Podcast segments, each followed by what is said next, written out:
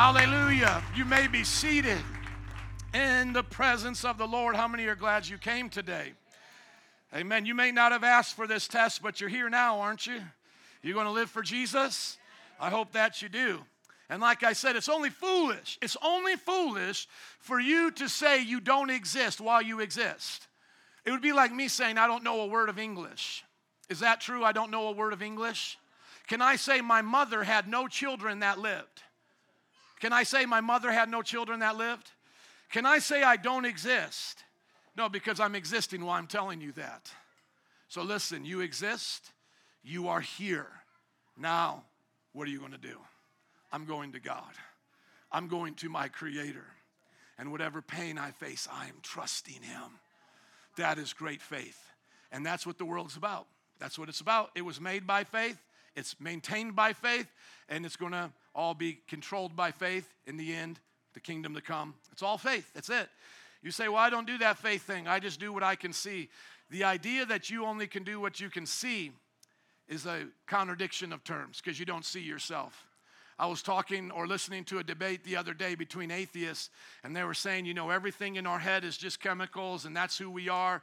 You know, if that's who you are, then you know you don't exist. Because I can't show you in an x ray, can I? I can show your chemical, but I can't show you. So you can't have both. Either you exist and you're not your chemicals, or you don't exist because all you are is chemicals. Did that go too fast Sunday morning? Do you guys need to have a couple more cup of coffees? Do we need it to be Tuesday afternoon on your job where it really counts? Let me go through that again. A man said, I am only my brain. I am only my brain. I am only the chemicals in the brain. Love is only the chemical. Patriotism is only the chemical. All of this is just who you are. You have to understand the moment he said, All I am is my brain, he has now denied himself. He has contradicted himself no differently than if I said I don't exist. I have to exist to tell you I don't exist. It's the same contradiction of me saying I don't know a word of English while I just spoke the sentence.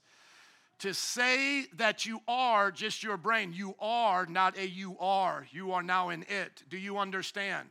To say I in my brain is a contradiction. If you are your brain, you are no longer an I, you are an it. Do you understand? Because now, when you look at the brain, all you see is chemicals. If that is all you are, you are not a you, it is chemicals. Chemicals, that's it, that's all you have. But is that all you are is chemicals? Or are you all, all, you are is just the synapses firing right now if we put you under a microscope or an MRI? Is that all you are? Do I find you somewhere in the in the motion of the lighting up of the x-ray? Of course not. So you are not your brain you use your brain. You are using your brain just like a pianist uses a piano. Some of you are not good at using your brain.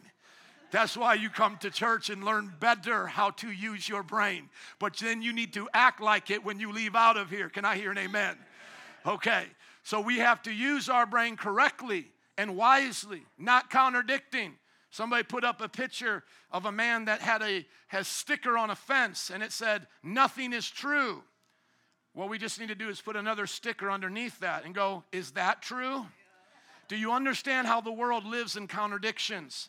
They say things like this to get out of believing in the truth. They say foolish things to get you to stop talking to them.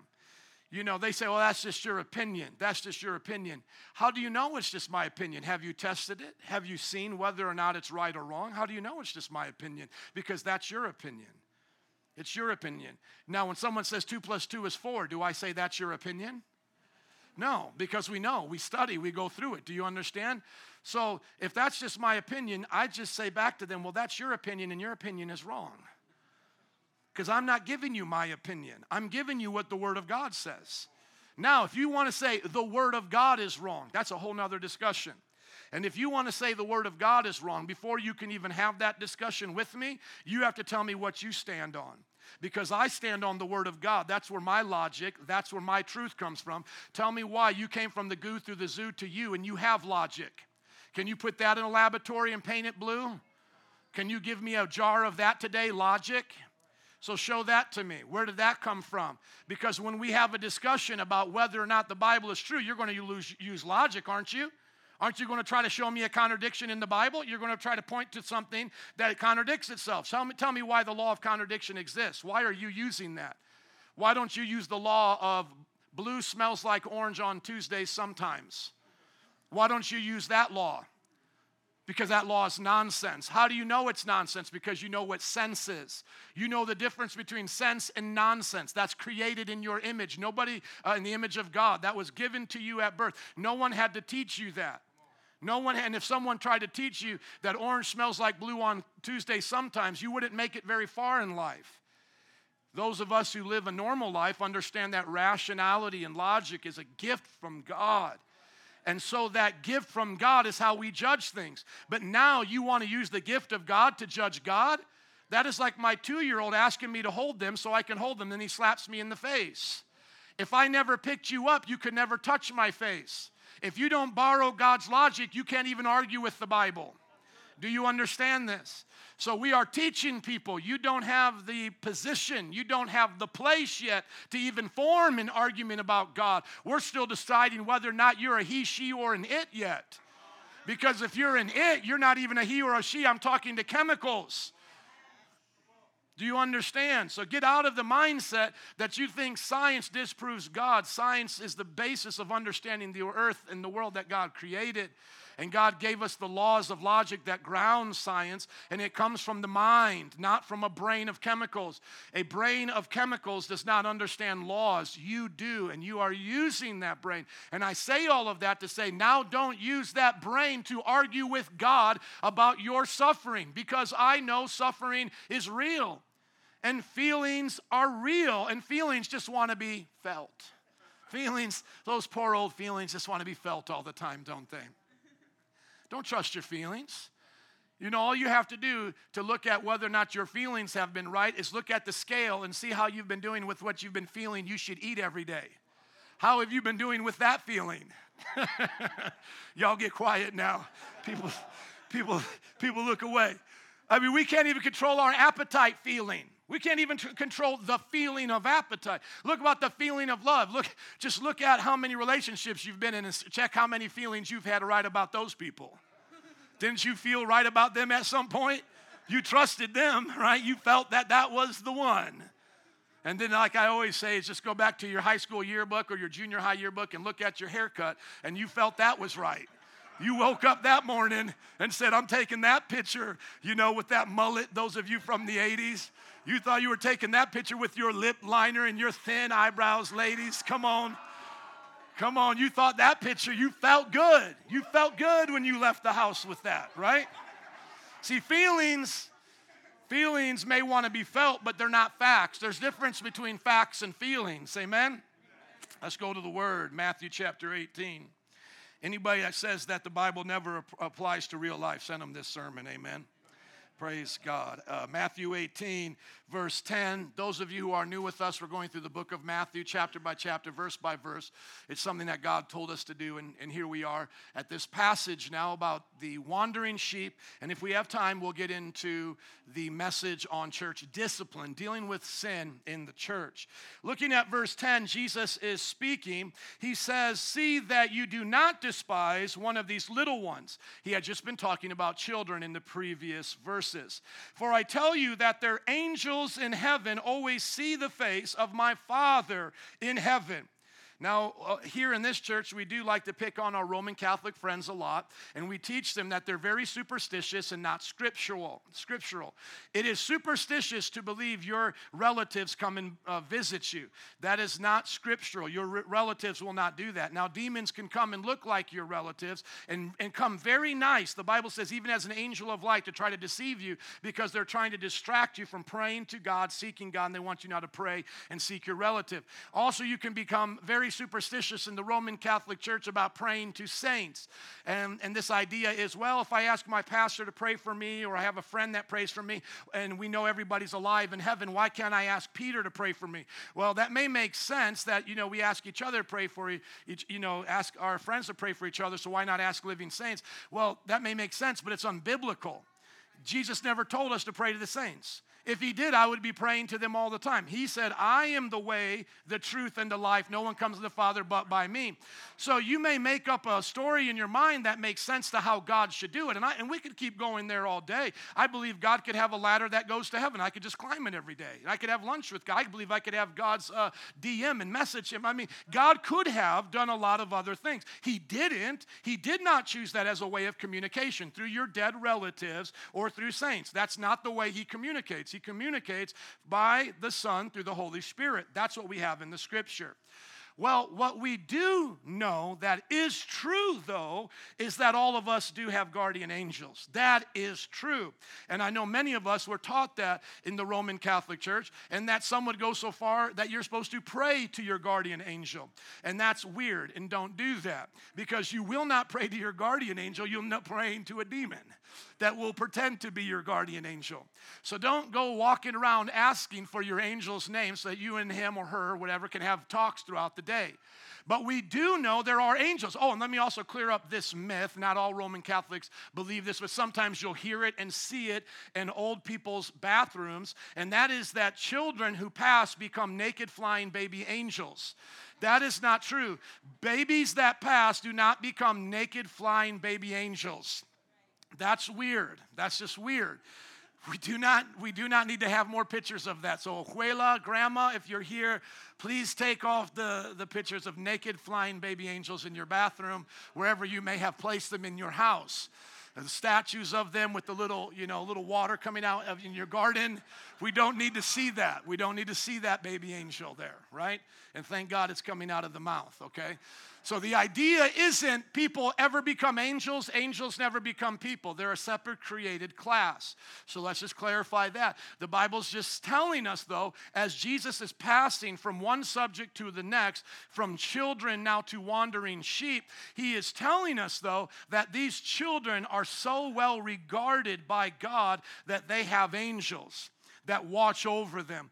And so, uh, you know, a lot of times we, we, we try to uh, think, what does this look like? How is this in our everyday life? And we don't get much of a picture of this, but we do know that angels, when they come to appear with us, that they look just like us. Uh, Gabriel, Michael, the two angels that came with Yahweh and met with Abraham and had meals together, they can eat with us. And so we understand that there's something about them that, that can be like us us, but they're not like us in all ways.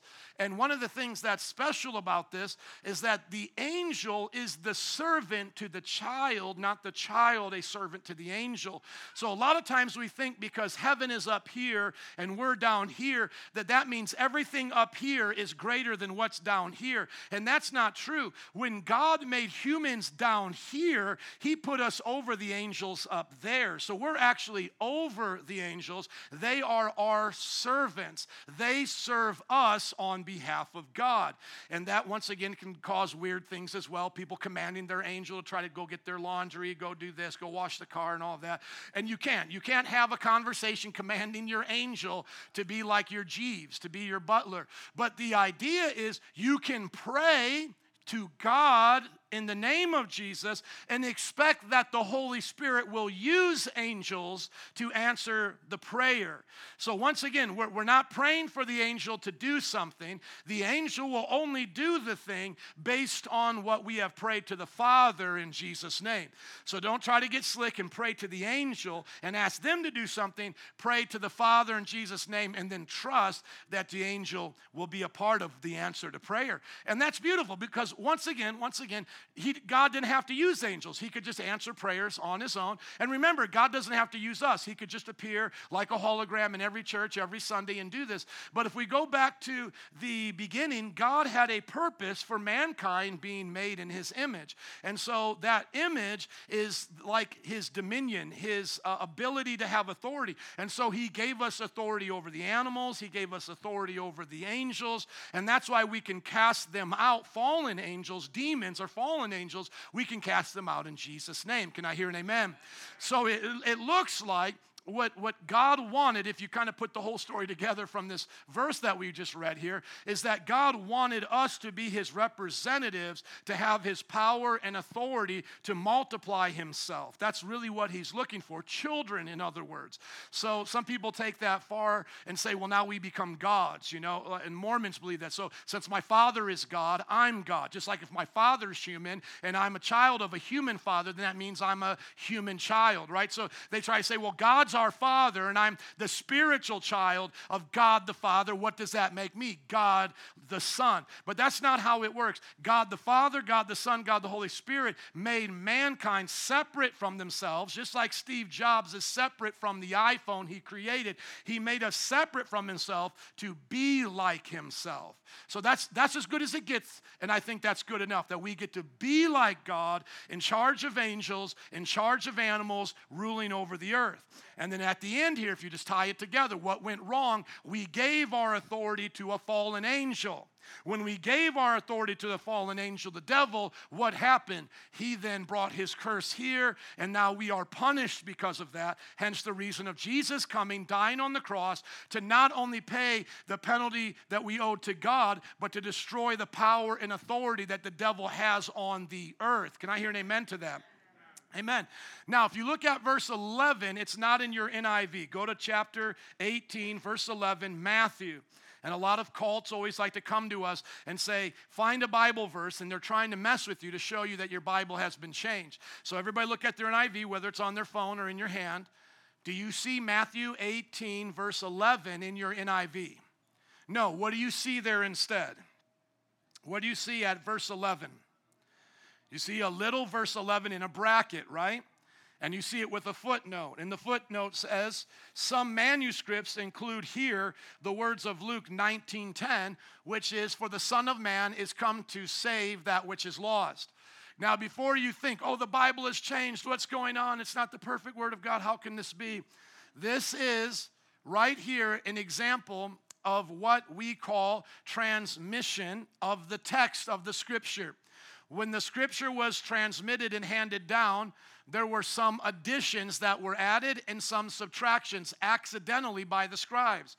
Now, before we go into the Da Vinci Code and you think somebody changed the Bible and then now we don't know what it says, that's foolishness because we are still discovering manuscripts that the Catholic Church or whoever you want to substitute in there never had. So, for example, in the 40s and 50s, we discovered the Dead Sea Scrolls that had been buried since 200 BC. Did the Roman Catholic Church have that? No, the Roman Catholic Church couldn't have changed what was buried in the ground for hundreds of years. We have just found recently how, how much the Roman Empire uh, just hated the Bible that they would take our scriptures and use it as a part of their mummying burial materials. And so, in one of the graves that we found, we found that there were manuscripts of the scriptures as mummy cloth. And as we took it off and dated it, we found some of our earliest New Testament manuscripts. The Dead Sea Scrolls was the Old Testament, and the New Testament manuscripts match what we have here. So, what is the biggest problem? Let me just lift off the lid. I've talked about it before, but everybody can get it here. The biggest problem here is is that now we have too many pieces to the puzzle, and people are deciding do we keep all of the pieces of the puzzle or do we make a smaller puzzle? So let me give the example. If you are putting together a 100 piece puzzle, but you only have 90 pieces, can you put it together? No, because you're missing pieces, right? But if you have, like I do in my house, a 100 piece puzzle, but you got 120 pieces in there because your kids put other puzzle pieces in there, and that makes it real fun when you're trying to put it together, can you still technically put together the 100 piece puzzle? Yes, because you will eventually get to the 100 piece puzzle and find that you had 20 left over. And so now here is the big debate among Christians. No one is denying this. There is basically two sides. One side says, it is a 100 piece puzzle, and we have 20 extra pieces. And that is an example of it right here. That one of the scribes was copying this passage and thought that it was missing a passage from another gospel because they tried to harmonize them quite often. Because remember, it's surround sound. They're not exactly the same, they're not contradicting, they're complementing. And so a scribe said, For the Son of Man is coming to save that which is lost. Now, is there anything in here that changes the Bible? So if somebody goes, oh, they changed the Bible, they changed Bible. It's not like it says, for the Son of Man is a guru from India who has lo- learned the lost secrets of the Egyptian empire and is an alien. Like I've tried to put all the conspiracy theories together there. He's a he's a Hindu god, he's an Egyptian magician or something, and then he's an alien, right? It doesn't say anything like that. All it is is a piece of scripture from another part of scripture that some scribe thought belonged in this. And so that's one point of view is to say that is extra. That's that's part of the 20 pieces that go, don't go into the 100 piece puzzle. Then there are others like the King James, like the classic versions who say if there's 120 pieces, that means it was 120 pieces. So they take it all. Now, if you want to know what side I am on, I'll only tell you if you take me out for Fogo de Chao and we can have a long conversation over Fogo de Chao, and then I'll explain it to you. Half kid. I am more towards the 120 piece puzzle. So that means I am more towards the classic older versions like the King James, who said, if it's there, it belongs there. Let's not treat it like it doesn't belong there. So that's why I keep inserting those passages that are right there. Now, once again, now everybody listen to me. If you got bored right there, if you got bored, please listen to me right now. I have an option as your pastor and the one who preaches here. Number one, I can treat you like an Oompa Loompa and just skip over that and not deal with it. So if you were bored, what you're basically telling me is treat me like an Oompa Loompa because I just want you to get me to feel better about myself today. Don't explain to me why there's a footnote and I'm missing a verse in my Bible. You, you can feel that way about yourself. I pity you. Or you can begin to learn why the scriptures are our scriptures and have a foundation. And, you know, every now and then say amen, nod your head, make me feel a little bit secure about myself because it's not the funnest thing I want to talk about every week when I deal with these issues, right? So, do you want me to treat you like Oompa Loompas and keep shouting and tell you your breakthrough's coming? Let's go from 10 to 12 and don't worry about 11. Uh, don't, don't worry about it. no, I'm actually going to tell you why it goes from 10 to 12.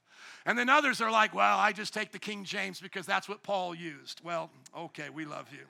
How many know Paul didn't read the King James? That's a King James joke, okay. All right, for the Son of Man is come to save that which is lost. How many can say amen to that? Amen. So, what we're going to get into now is the, the final bit of today's message. Let's go here.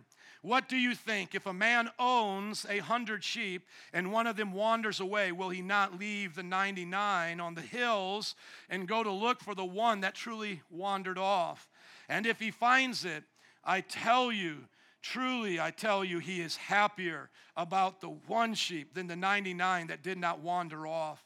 In the same way, somebody say, in the same way, in the same way, thank you, your Father in heaven is not willing that any of these little ones should perish.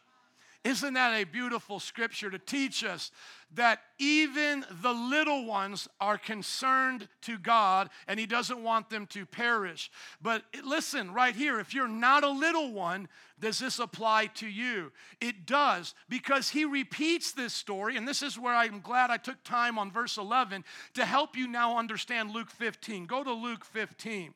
Now, when we look at the Gospels, we want to think of them as surround sound.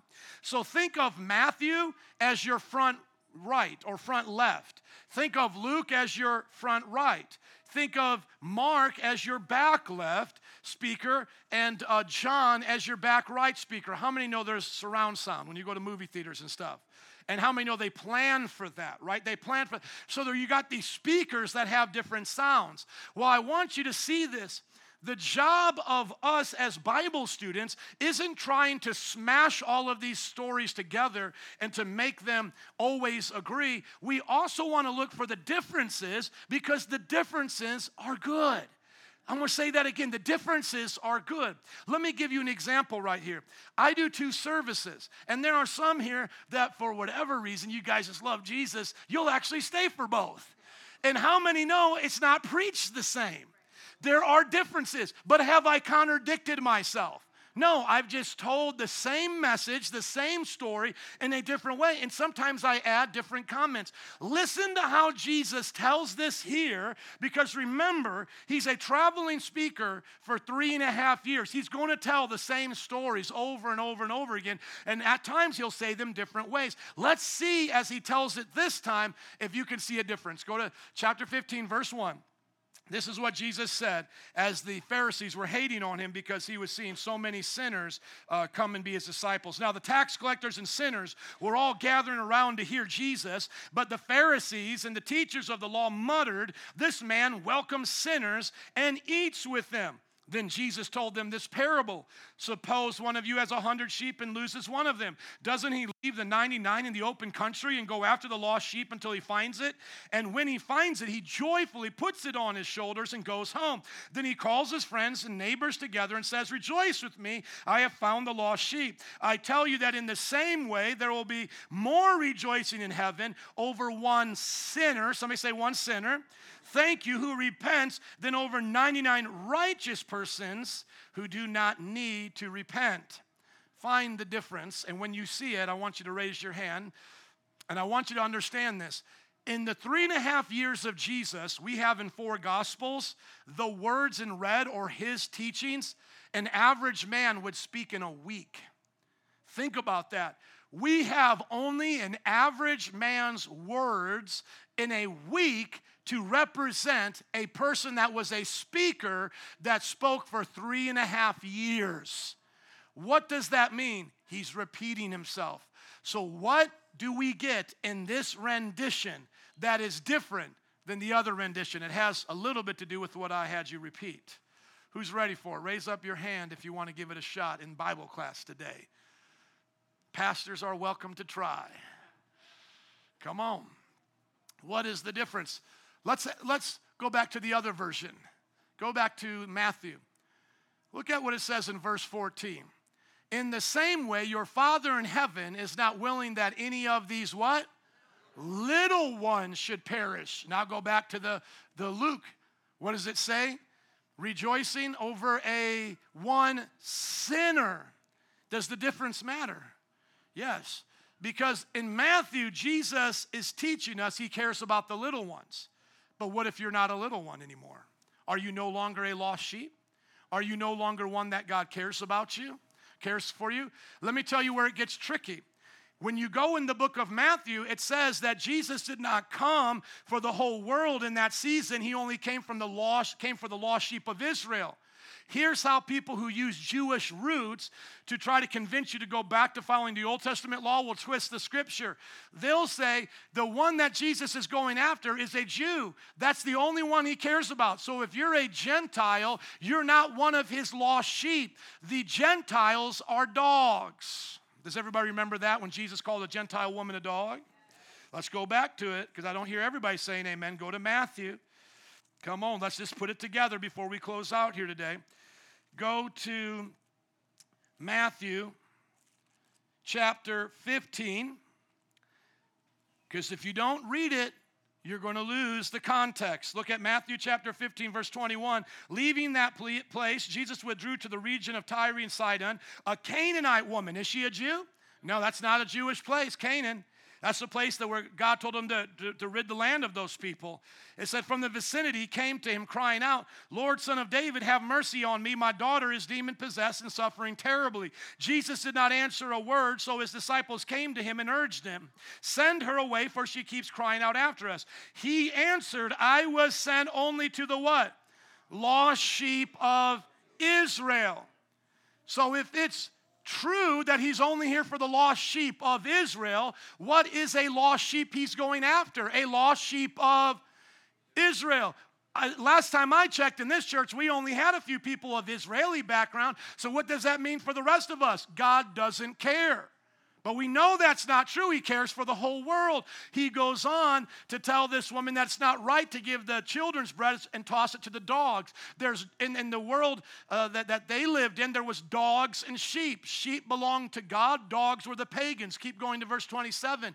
The woman then replies, Yes, but even the dogs eat the crumbs that fall from their master's table. Lord, even though I'm a Gentile, I still get the blessing of sun. I still get the blessing of good ground to, to have a harvest I still get to live a life, don't I? So, can I get the bread from the children, even if I'm, a, I'm from a dog nation? Verse 28, Jesus said, Woman, you have great faith. Your request is granted. Now, go to the notes, please. If we don't understand, that little ones is only speaking uh, if we don't if we don't understand that little ones is, is not eliminating sinners it's only speaking to the context of children what she's been in we'll miss the entire point. Because luke has to remind us that sheep are not just little ones sheep are also sinners from dog nations from non-jewish nations. Does everybody get that? I don't know if you do. Let's just go through it again there's lost sheep. Jesus finds the lost sheep. He then says that the Father doesn't want to lose one of these. If all we had was Matthew's retelling of the story, a person who says God only loves Jews could make a point. They would be taking it out of context, but they could make a point. When we go to the retelling, and let's show it in the Luke passage, please, we see that it's not just little ones that are lost sheep, it is also all sinners. So let's go through this now. How many of you are little Jewish children? Raise your hand if you're a little Jewish child. No little Jewish children here? Okay, so that means if we only take Matthew, God don't care what happens to you. He's not searching for you. He's not looking for you because you're not one of the lost little Jewish children. But is that all he ever said about lost sheep? No. What he also said about lost sheep is he said, Guys, I'm going to tell it to you, but I'm going to put it in a little bit different of a person that I have in mind here. Before, because we read through 18, he had in mind children. He had already been talking about children, and he's talking about them having guardian angels and so forth. So he ties in the story of the lost sheep to little Jewish children. And he's letting these Jewish people know I care so much about you that my father has angels over these children. And even if one were to wander off, I would make sure to go back and get them. So that was comforting to the Jewish people to know that Jesus cared about their children. However, we're not little Jewish children. We're like the woman who's a dog outside of the shepherd's fold. We're over here somewhere by Machu Picchu or by the Roman Colosseum. Are you guys listening to me? Or in some Chinese dynasty. We're, we're way over here. We're not with Moses on the Ten Commandments. Are you guys getting that? We are worshiping our ancestors somewhere over here. We're worshiping false gods. And so when Jesus retells the story in Luke, the difference matters because he says, I tell you that in the same way there'll be more rejoicing in heaven over one sinner. Oh, I can relate to that, Jesus, hallelujah, who repents than over 99 righteous persons who don't need to repent. I may not be a little Jewish boy, but I for sure was a sinner. Are you listening to me? I was a sinner that needed to be saved, and so are you. So so the context matters and it encourages us as we see throughout the Gospel of Matthew. He's not just the God of the Jews. The whole entire revelation is old covenant is being fulfilled, and now the party's being welcomed, uh, opened up to everybody. That's why he says at the end, in Matthew 28, go and make disciples of the nations. And literally, what that Greek word is ethnos, of all the ethnic people. So you can see Matthew is teaching us specifically for his audience, which was primarily Jewish. That's why he has a lot of Jewish themes. But if you're watching Matthew, he's specifically pointing out these things that Jesus is eventually going to open up the door for all the nations to come in. And he's teaching us that what he's done for the Jews, he's going to do for us. So we don't want to cast off the Jewish context and be like, well, it doesn't matter if it was the Jews. I'm just reading it now. It applies to me. No, no, no, no. Before you just hop over the entire context start applying everything to you, understand what it meant to those people. What it meant was, I haven't forgot about you. You may be in oppression right now. The Romans were oppressing them and we're like their slave masters and we're wicked to them. And, and, and Jesus is saying, You're not lost. You're, you're not lost beyond where I can find you. And you're not being protected. I even have guardian angels over these children. And so that teaches us how he's treated and cared for them. He'll care for us. And that's why I believe he says, even the sinner gets the same treatment. Even the Gentile, the non Jew. If you believe that, can I hear you say amen? Amen. Let's stand up and give it up for Jesus. Come on, he came looking for you. Yes, he did. Band and altar workers, would you come, please? Where did Jesus find you when you were a sinner? Did he find you at the club? Come on. Where were you at? Were you at your study hall in college going for your extra credit? Where did Jesus find you? Was it at a funeral when you were experiencing loss and turmoil? For some of you, was it in the county lockup? Belmont and Clark, where did Jesus find you? Let's be honest. Jesus found me with drugs in my pocket November 5th, 1995, at my mother's kitchen table, asking for my mind to return because I felt like I had lost my mind. I'm so thankful that he found me. Did he ever not know where I was? No. Think about the lost and finding analogy back to the Garden of Eden. That's where we first see the hide and go seek, isn't it? Adam and Eve sin they hear God walking through the garden, they run and hide, don't they? Don't they? Then they take the, the leaves and try to cover themselves. See, they tried to hide, and then God calls out to them Adam, where are you? Where are you? Did he not know where they were? Of course he knew. He wanted to know do you know where you are? Do you know what has happened? Were we ever really lost in God's mind? Of course not. He sees the whole world, He knows everything. But we were lost in our mind, in our heart, separated from Him. And so He comes after us, doesn't He? And He finds us. And once again, in the analogy of He finds us, does that mean like my children played in hide and go seek, like, oh, I didn't know you were here, I found you? No, what it means is we have opened up our heart and we have found Him to be inside. See, we welcomed Him in. He was at the door knocking and we were running and hiding. Get the analogy, like Adam and Eve. He's coming towards us, He knows where we're at, and we're running. And some of you have been playing a 10 year hide and go seek with Jesus. Some of you have been playing this hide and go seek where you're always ducking and diving away from Him. And He's saying, Don't do that. I know where you are. Stop and let me find you. Stop and let me get you and wrap you in my arms. The love of God is so great that He laid down His life so that He could find all of us, so that sin would not always separate us from Him. And here's the thing you may feel at times that running from God makes you feel better because you think confessing and dealing with your issues is actually worse than hiding. And I want to tell you here today that is not true. I knew I was running. Some of you really know you're running. Others, maybe not so much. You're just kind of like filling your head with all this busyness in life. You don't feel like you're running from God because you're so busy.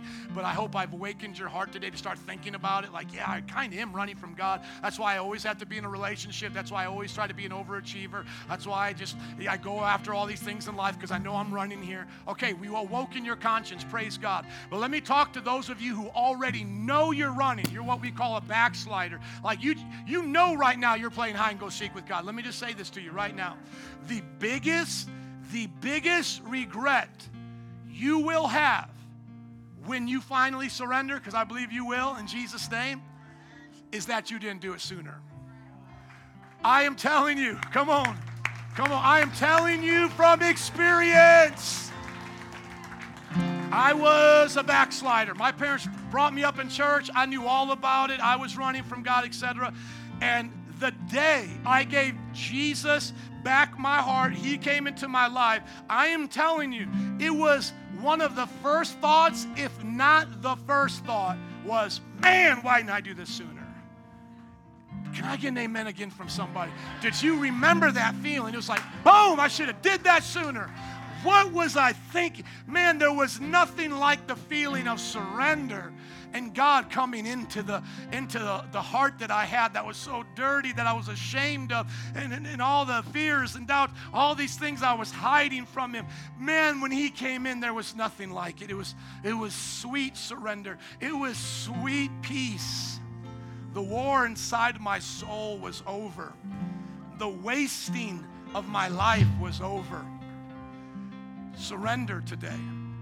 So, those of you who are here, whether you've known it or not, surrender to God if you're lost. And then those of us who are His sheep, what are we supposed to get from this? It's our job to go find the lost sheep now.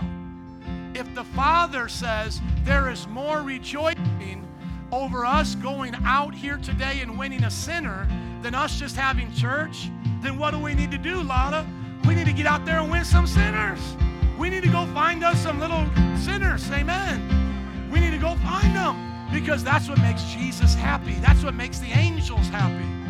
So today, before we go in prayer, we got five minutes for you to make a decision. If you're a lost sheep, to come forward. The moment I start praying, they start singing. We'll dismiss afterwards, but once we do the praying and singing now, you come forward. And we'll dismiss after that. If you're a lost sheep, and if you're here today and you just got on your heart, man, I want to reach my friends or family for Jesus, you come up too because you're getting a special, special calling, and we don't want you to miss out on praying with some experienced folks up here.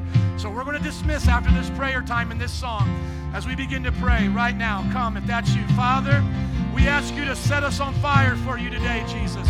Those who are lost sheep here today, God, we pray that they'll stop running and they'll start coming. If you're a lost sheep, come on, man, please sing a song as we start praying here. If you're a lost sheep, stop running, start coming. And if you want to pray for a certain friend, or you want to pray for your, your upcoming school year or your job, come on, let's pray for lost family members.